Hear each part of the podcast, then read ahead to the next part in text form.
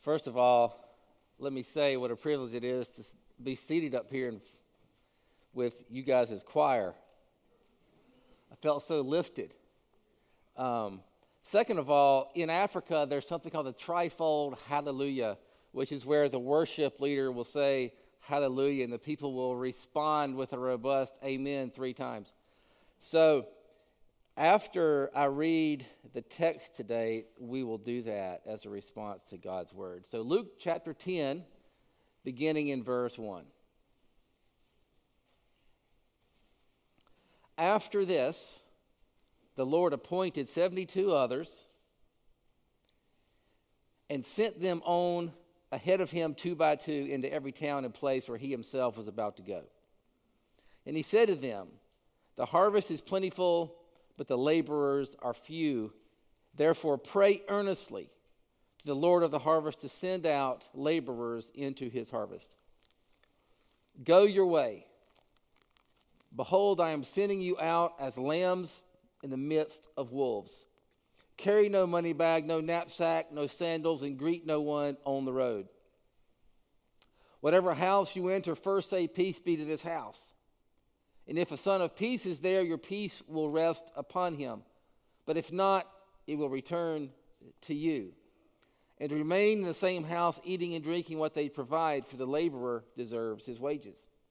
Do not go from house to house. Whenever you enter a town and they receive you, eat what is set before you. Heal the sick in it and say to them, The kingdom of God has come near to you. But whenever you enter a town and they do not receive you, go into its streets and say, even the dust of your town that clings to our feet, we wipe off against you. Nevertheless, know this that the kingdom of God has come near. I tell you, it will, it will be more bearable on that day for Sodom than for that town. Woe to you, Chorazin! Woe to you, Bethsaida! For if the mighty works done in you had been done in Tyre and Sidon, they would have repented long ago, sitting in sackcloth and ashes but it will be more bearable in the, in the judgment for Tyre and Sidon than for you. And you, Capernaum, will you be exalted to heaven? You shall be brought down to Hades. the one who hears you hears me. The one who rejects you rejects me. The one who rejects me rejects him who sent me. The 72 returned with joy, saying, Lord, even the demons are subject to us in your name. And he said to them, I saw Satan fall like lightning from heaven. Behold, I have given you authority to tread on serpents and scorpions and over all the power of the enemy, and nothing shall hurt you. Nevertheless, do not rejoice in this, that the spirits are subject to you, but rejoice that your names are written in heaven. Hallelujah. Amen. Hallelujah. Amen. Hallelujah. Amen. Let's pray. Father, we rejoice in your word because truly it is the rejoicing of our heart. We just read that our joy is in the fact that our names are written in heaven.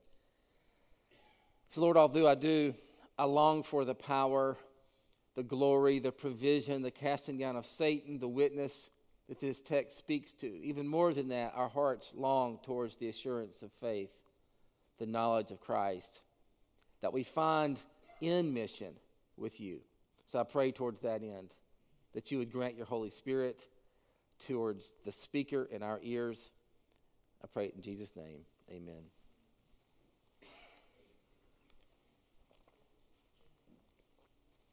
This is a very important missions text. Very important.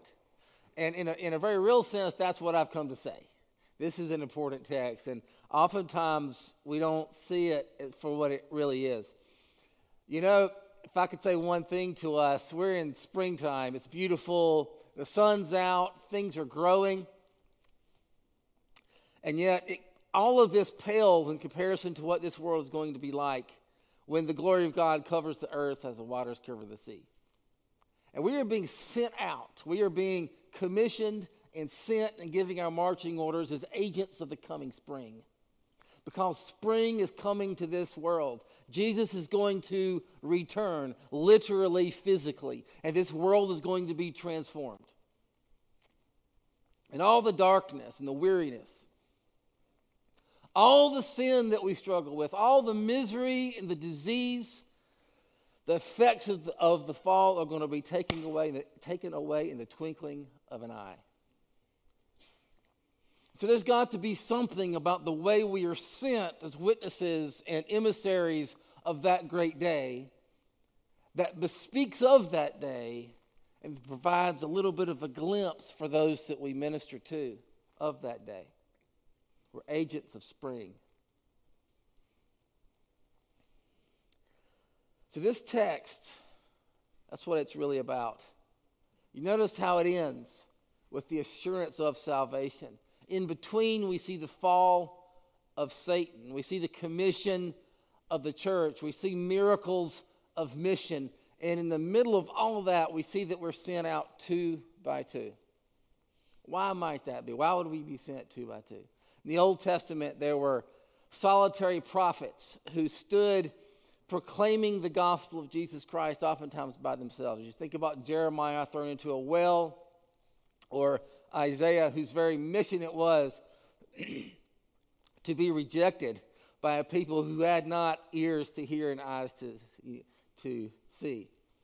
And yet in the New Testament, we're sent out two by two, even in the going to accomplish the mission we are to be pictures of, we are to be agents of spring. There's to be a demonstration of the very fellowship that will one day cover the earth as the waters cover the sea. There's to be a participation in the mission in the springtime that is going to one day cover this earth.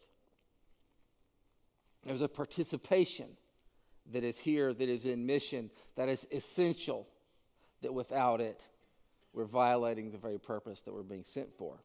So this text functions as a, a bit of a prophetic paradigm for missions. As I just said, it's, for, it's one very different from anything that came prior to it. Though it's similar in some ways to the, the prophetic mission in the, in, the, in the Old Testament, it's different as well. And so the principles that are going to be taught to us by Jesus in this text are here meant by him to define the very mission of the church throughout the age of the church. It's not just about these original 72 people.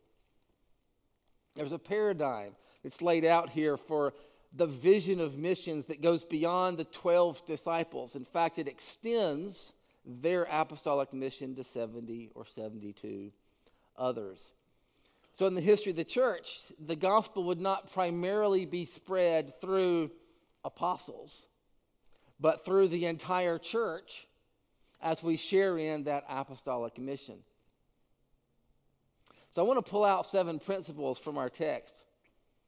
But I want to tell you this church has a calling. God has a vision for this particular congregation. And He wants to give you your marching orders today. So I'll begin with the overall biblical context as we talk about what exactly it would mean, what are the rules of mission we are to en- engage in? What is the importance of this text? Well, notice some things. How does it start? After this, the Lord appointed 72 what? Others. So if it says others, it's pointing back. It means there were some there were some others before these new others that we start with, and that's found at the beginning of the prior chapter, chapter 9 when Jesus says a lot of these same things to the 12 apostles. And there's parallels authority over demons, healings, preaching, miraculous provision. So, what becomes clear is that the, this original apostolic mission to the 12 first century apostles is being extended not through the making of more apostles, new groups of 12 to be sent out. Jesus could well have decided to change the world through sending out more groups of 12 apostles. He didn't do that. He decides to take these 70 or 72 others, I'll get to that number in just a moment, and build them on top of that original, you know, foundation. So notice the symbolism of the numbers. First 12 apostles, 12 is symbolic. Obviously, the 12 tribes in the Old Testament, and so the apostles in the New Testament have the same relationship to the church that the patriarchs, the sons of Jacob, did to Israel in the Old Testament. These are foundational figures. As Christ is building a new Israel on top of the apostolic foundation in our midst. So that's the number 12. That's why Jesus chose 12. It's a symbol that makes that clear. So if 12 is symbolic, what about the 72 others? They have a number as well. So let's talk about the symbolism of 70 or 72. If you were, there's a chapter in the Old Testament, Genesis 10. You're familiar, you're familiar with Genesis 11, where God scatters the nations at the Tower of Babel. We all get new languages. But the prior chapter, there's a listing of nations. And if you count those nations, depending on how you count them, you'll end up with either 70 or 72 nations, Gentile nations, all the, the nations in the world. And that's why in the manuscript tradition of Luke 10, some of the manuscripts say 70 and some say 72. Apparently, the early church saw this as a reference to Genesis 10, which I do as, as well. So the number seven, the year 72 was well known to represent the fullness of nations that God put in the world that were scattered at the Tower of Babel. But also, in Exodus 1, verse 5, it says, All the descendants of Jacob were 70 persons. So, also, that number 70 came to represent the sum total of God's people. So, you might say, We are the 70, the sum total of God's people, being sent in Luke 10 to regather the 70 scattered nations which fits in with the theology of Luke Acts. You may know that Luke and Acts are written as one continuous story by the same author. And so the same theological themes that begin in Luke end, end up in Acts. And so, what is Luke saying? Well, in Acts 2, what happens? There's a reversal of the Tower of Babel. How do we know? Because these nations that were scattered are now gathered not through speaking the same language, but by speaking the same gospel. There's an understanding that we have in Christ in the Spirit. So the nations that were scattered in Genesis 11 are gathered where? Acts 2, Luke Acts. And so Luke 10 sits here in the middle of that. That's the story of the 70 nations, but the 70 people, all the people of God, built on the apostolic foundation, sent to go gather them. That's what's happening in Luke 10. Now, if I've lost you so far, come back. We are God's 70, the fullness of his people. Everyone in this room. That's the, symbolism, that's the symbolism of the number 70 or 72. But also, if we are the 70, all of God's people, we are sent to reclaim the 70 nations scattered. That's saying it in a simple way. That makes sense of Luke's overall message. Now let's pull out seven principles for mission from Luke 10. This very important paradigmatic missions text. It stands over the entire age of the church until Jesus comes back. So, um, there's a structure here. The first 12 verses are the, are the commission. And that's the portion where Jesus is calling these 70 or 72 to himself and telling them what they are about to go do. He's commissioning them. And there's the time frame given in verses 13 through 16. This is where Jesus begins to speak like it's the end of the world. He begins, that's that woe portion of the text. He's speaking judgmentally. Even end times is the time frame. And of course, these these 72 come back in verses 17 through 20 and give a report. So that's the three sections commission, time frame, report. So I'm going to pull out five principles from the commission section. Number one, they are sent. Now, that parallels with chapter 9, where the apostles were sent. Apostello is Greek for sent, and the same word is here. They're sharing in, these 70, representing us sharing in the original apostolic sentness, not by being apostles, but by being participators in the same mission. That's Jesus' vision for his church. We are sent just like them. We share the same mission. It's not like the 12 had one mission and we have a different one. We have the same mission as the apostles. We're not apostles. That's a first century thing. But the text here is very clear. We share in the same mission. Number two, these apostles, now these 70, are sent to a place. Where's that place? After this, the Lord appointed 72 others and sent them where? On ahead of him. On ahead of him. That's the place. Wherever it is he is going. Now, it's important to recognize in the first century, this is not a metaphor. They're going literally to the towns and villages. He is going to put his literal human feet. And it's important to see that even as we extend beyond the, the first century through the symbolism of the 70, representatively us throughout the age of the church, it's not a metaphor for us either. Does Jesus have a body? Where is it? It's been glorified, it's with the Father. But is he returning? Is he physically returning on that day? Yes, he is. Therefore, when I go to Rwanda and I go to some village or we go to Pakistan, maybe we go to some village, is Jesus literally going to be there? You better believe he is. He might not come back until tomorrow. He might not come back until next week. He might not come back for a thousand years. But when he does, he's coming back physically, literally, and we are precursors of his presence. Not a metaphor. It was not a metaphor for them, and it's not a metaphor for us. The places we go, he will himself come. They were precursors of presence, sent ahead of him. And to me, there's no more profound way to conceive of missions than that. Than that. We're like John the Baptist sent ahead of him. Now, again, if this is the 70 and that's representatively us, that means it's true of all of God's people, which means it's true of you. So don't put me in some special category. You know, Martha Margaret in some special category. It's all of God's people. It's a sentness. It's fundamental to being a Christian. We are participants, whether we like it or not in the apostolic mission, sent ahead of him. But there's another way that we're precursors of presence as well. That's in the sense that we plant churches. We minister the word. The natural result of ministering the word is people come to Christ and they're formed together in churches, and where two or more are gathered, what? I am there in the midst of them. So, precursors of presence in that way as well.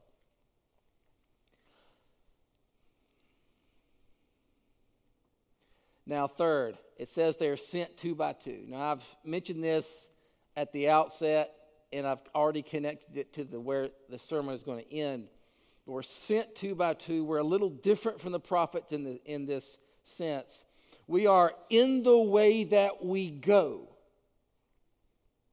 to be a demonstration of the spring that is coming.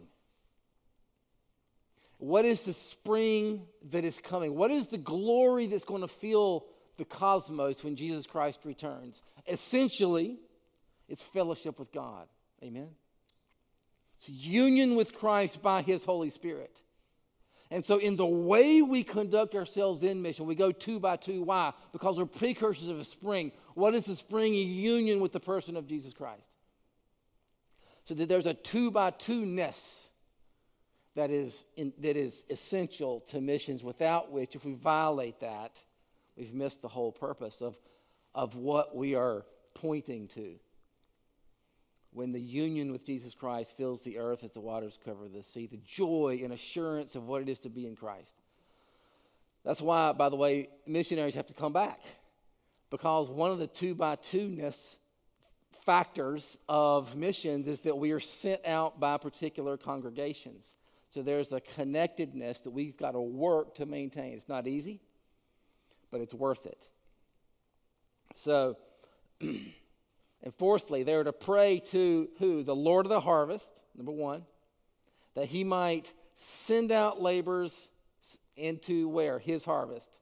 So he's in essence telling these original 71st century evangelists knowing they're a symbol for everybody through the church age until the return of Jesus Christ, he's telling his original 70 to pray for all those they symbolically represent, which is every Christian, so it's you and me.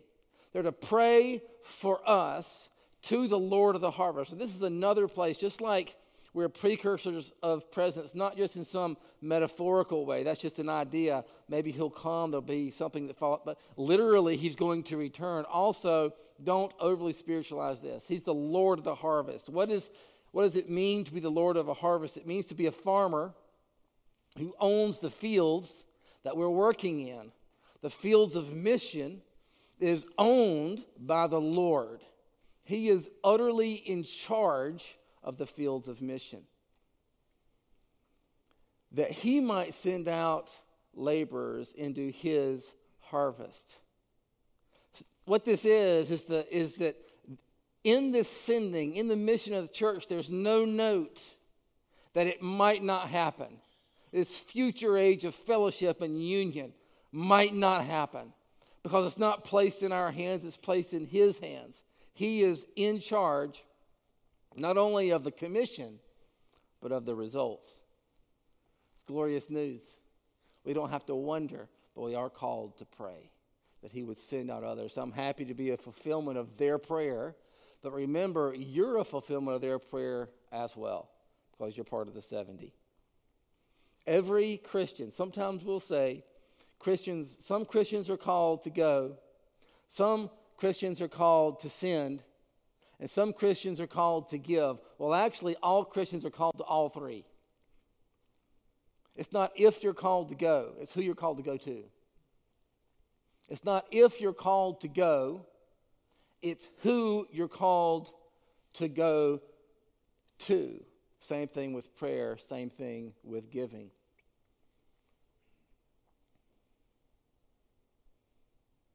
And then, fifthly, what I call the miracle of mission.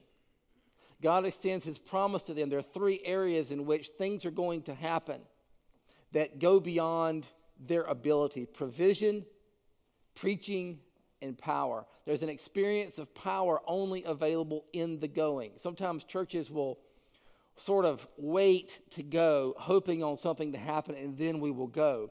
And but Jesus is saying, You go, and in obedience, in the going, you'll find my power you'll find what you're looking for. Next, there's a time frame given, verses 12 through 16. And this is the woe section. It's what I call the end times section or the mobile courtroom. Notice what happens in verse 10. Whenever you enter a town and they do not receive you, go into its streets and say, Even the dust of your town that clings to our feet, we wipe off against you. Well, that wiping off, it sounds like a judicial act, like an act that really belongs on Judgment Day that's been brought forward into this age. That somehow, when we are sent out in this two by two ness, those we encounter, whether they're ready for it or not, whether they know it or not, there's something that's happening that's ratified by heaven, and that something is judgmental. There is an already of the judgment of God that's occurring in mission. People are being ushered before God's judgment seat, ready or not. We said we're precursors of presence, and so we are. That's a good thing. Planting of churches, Jesus coming to bless, Jesus coming to bring springtime. Amen. But for those who rejected Jesus, for those who reject our witness, by the way, even the word witness is a legal term. For those who reject that witness that Jesus gave us, that the Father gave him, to reject us is to reject him, and to reject Jesus is to reject the Father, is to reject God. Missions is serious for us and for those we speak to. We must speak as those who speak the utterances of God. Lastly, there's a report when they, when they come back. I think it's worth reading that. The 72 returned, I'm in verse 17, with joy, saying, Lord, even the demons are subject to us in your name. And he said to them, I saw Satan fall like lightning from heaven. I want to look at that. You know, sometimes theologians will get into a big discussion about when did Satan fall? Is this a reference to before creation? Or is this a reference to the first century? Or is this a reference to the end of all things? But Jesus says, Here I saw when you, first century 70, go out, I saw Satan fall, but it's a symbolic text. 70, as we've seen, is referential to the 70 being sent to re- regather the 70 scattered nations. It's a reference to the church until the return of Jesus Christ. So, in this pulling down of Satan in the first century, there is a prophecy that in the mission of the church until the return of Christ, Satan will be dethroned and even stepped on, stomped on, cast down, snatched down from where he is, and cast down and judged. And that's what we've seen. What else explains the history of the church of Jesus Christ as it has spread, overcoming persecutions, overcoming being warred against, conquering people after people, nation after nation, bringing under its sway even the worst enemies of the cross of Jesus Christ. Satan truly has been cast down in the mission of the church. So they come back and they're amazed. They're astounded at this victory over demons that they've seen. Verse 19 Behold, I've given you authority to tread on serpents and scorpions. That's where I got the treading on the head of the snake thing. And over all the power of the enemy, and nothing shall hurt you. But then what does he say? Nevertheless, in spite of the greatness of what's going to happen in church history, the greatness of how the enemy will be cast down, the greatness of the miracle of mission that we participate in in the mission of the, of the church, seeing all in wonder at all these things that will happen. Nevertheless, verse 20, do not rejoice in this.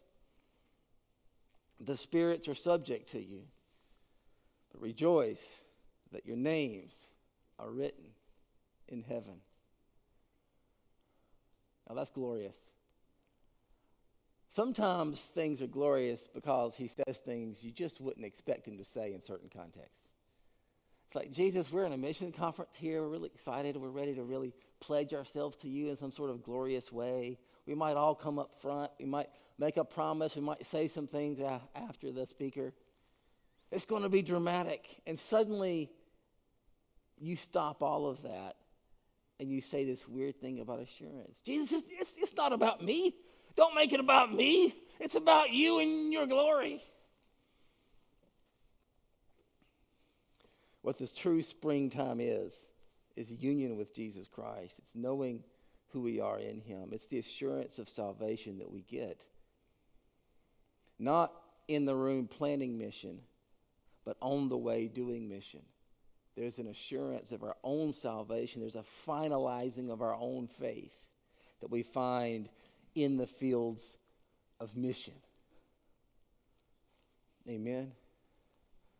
So that's what I, I, want to call you to. And I'm speaking to myself as well. Let's go out in those fields together. Let's go. What's holding us back? What, who has God sent you to? Let's go. Let's go together. Who knows how the enemy will be cast down in our midst? Who knows what miracles of mission we will see? Who knows the awe and the wonder and the splendor, how God wants to bring the enemy down right before our very face? But then, what I really want is to be there with you in the field when He pulls us to the side and He says, I know. But what I'm really doing, I want to give you a greater union with myself so that you're assured so the very relationship I share with my Father becomes my gift to you. And you're inside that circle with me, seeing your names written in heaven. That's what's waiting on us. Let's pray.